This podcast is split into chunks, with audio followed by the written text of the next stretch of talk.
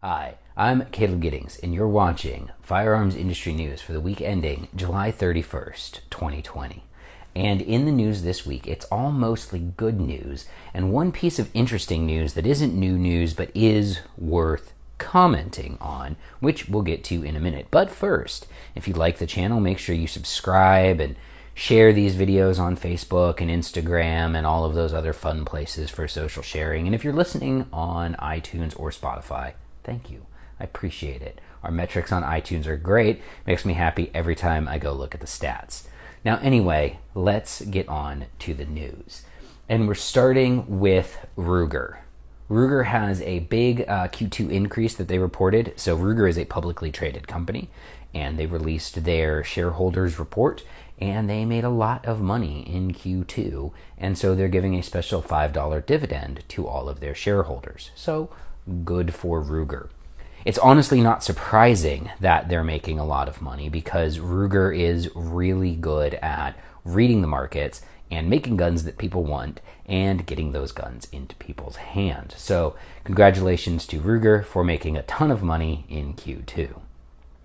Which brings us to bad news, and the bad news is that Remington has filed for bankruptcy again.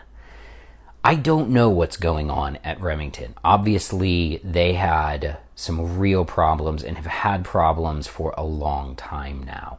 Uh, the company was in talks with the Navajo Nation to have the Navajo Nation buy out their debt and restructure them. That deal fell through, which led Remington to declare bankruptcy for the second time so that they could restructure their debt and continue operating there's a lot that's been going on with Remington, and they've definitely been the victims of some bad management. It's a shame because it's one of the oldest brands and one of the most respected brand names in firearms. But it's funny because I was recently talking to some industry people about the whole ammo crisis, and you know we talked about Winchester Olin and Vista and you know PMC and uh, Magtech, and then somebody was like, "Well, what's Remington doing?" And all of us were like, "I have no idea what Remington is doing."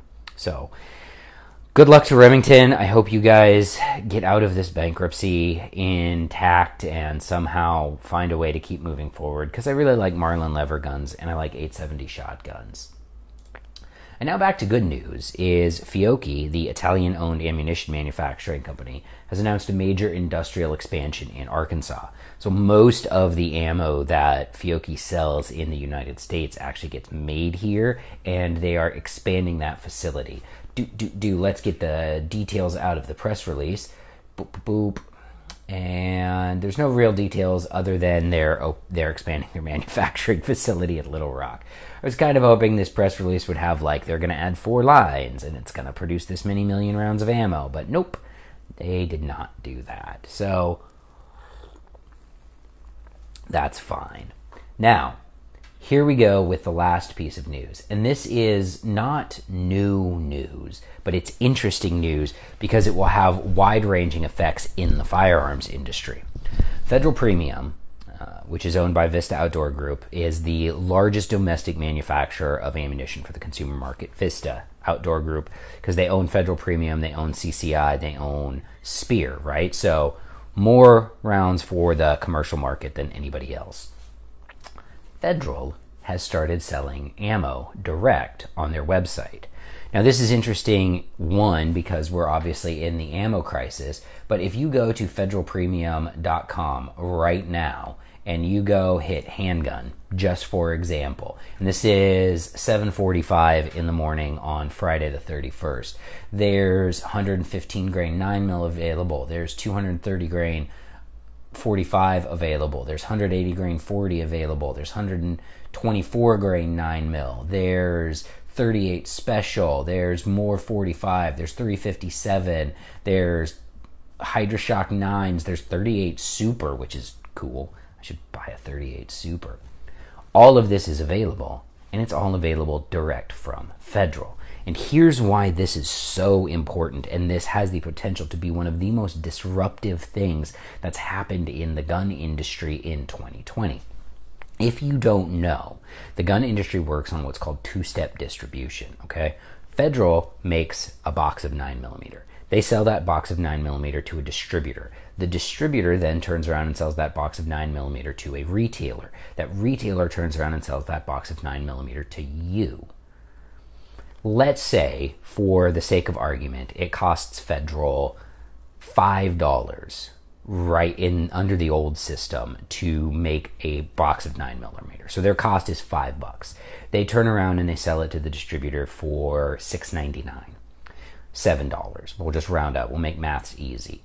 The distributor then turns around and sells it to the retailer for $9, who then turns around and sells it to the consumer for $12 or $13, something like that. Those are all pretty reasonable markups and representative of prices that I've seen working in the industry. Now, Federal, someone at Vista woke up one morning and was like, hold up, we already have the infrastructure to bulk ship large amounts of ammunition to distributors. How much would it cost us to add the infrastructure to ship small amounts of ammunition to individuals? Turns out not that much. Let's say that adding that infrastructure increases Federal's cost of production for one box of ammunition up by a dollar. It doesn't, but we're just using that as a fuzzy number. The real number is probably closer to 25 cents. But let's say a dollar. So now instead of them cost now instead of it costing federal five dollars to make this box of ammo, it costs six bucks. But they're not selling it for seven dollars to a distributor. They're selling it for sixteen ninety nine direct to the consumer. And the consumer is buying it because there's no frickin' ammo out there and they need to get ammo. This is actually really brilliant because Federal then controls all their own pricing. They control what the cost is going out to the consumer and they take all of the money as opposed to just taking $2 per box. So their revenue, their margin on a box of ammo goes through the freaking roof when they sell it direct to a consumer. And it's hugely disruptive because it goes to these distributors who have been working on this old school business model since basically forever. And it's like, you guys are super freaking obsolete and we're just going to bypass you and go straight to the consumer. Now, what's interesting is this was at, this is actually harder on the distributors than it will be on retailers because retailers are still going to be able to get federal ammunition to put in their stores and distributors still are too. But this move towards direct to consumer sales, especially from companies that don't have to go through FFLs to get their products to you, is hugely important. And I think it's good for the industry and it's good for us as the consumer to get hands out of the supply chain and make the supply chain more direct to us. So, the long and short of it is to sum all of this up Federal Premium is selling ammo direct to consumers. This is very interesting and has the potential to upset traditional firearms industry market forces that have been in play for quite some time. And that is it for the news. My arm is still broken. That still sucks. I'm still healing.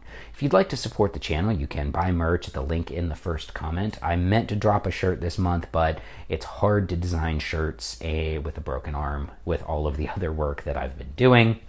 So, no new shirt, no new sticker this month. We should get one dropped for August. Coming up in August, I do have a really cool project that I'm releasing with Shooting Illustrated that I can't talk about the gun that I used for it, but it's neat and I think you guys are going to really like it.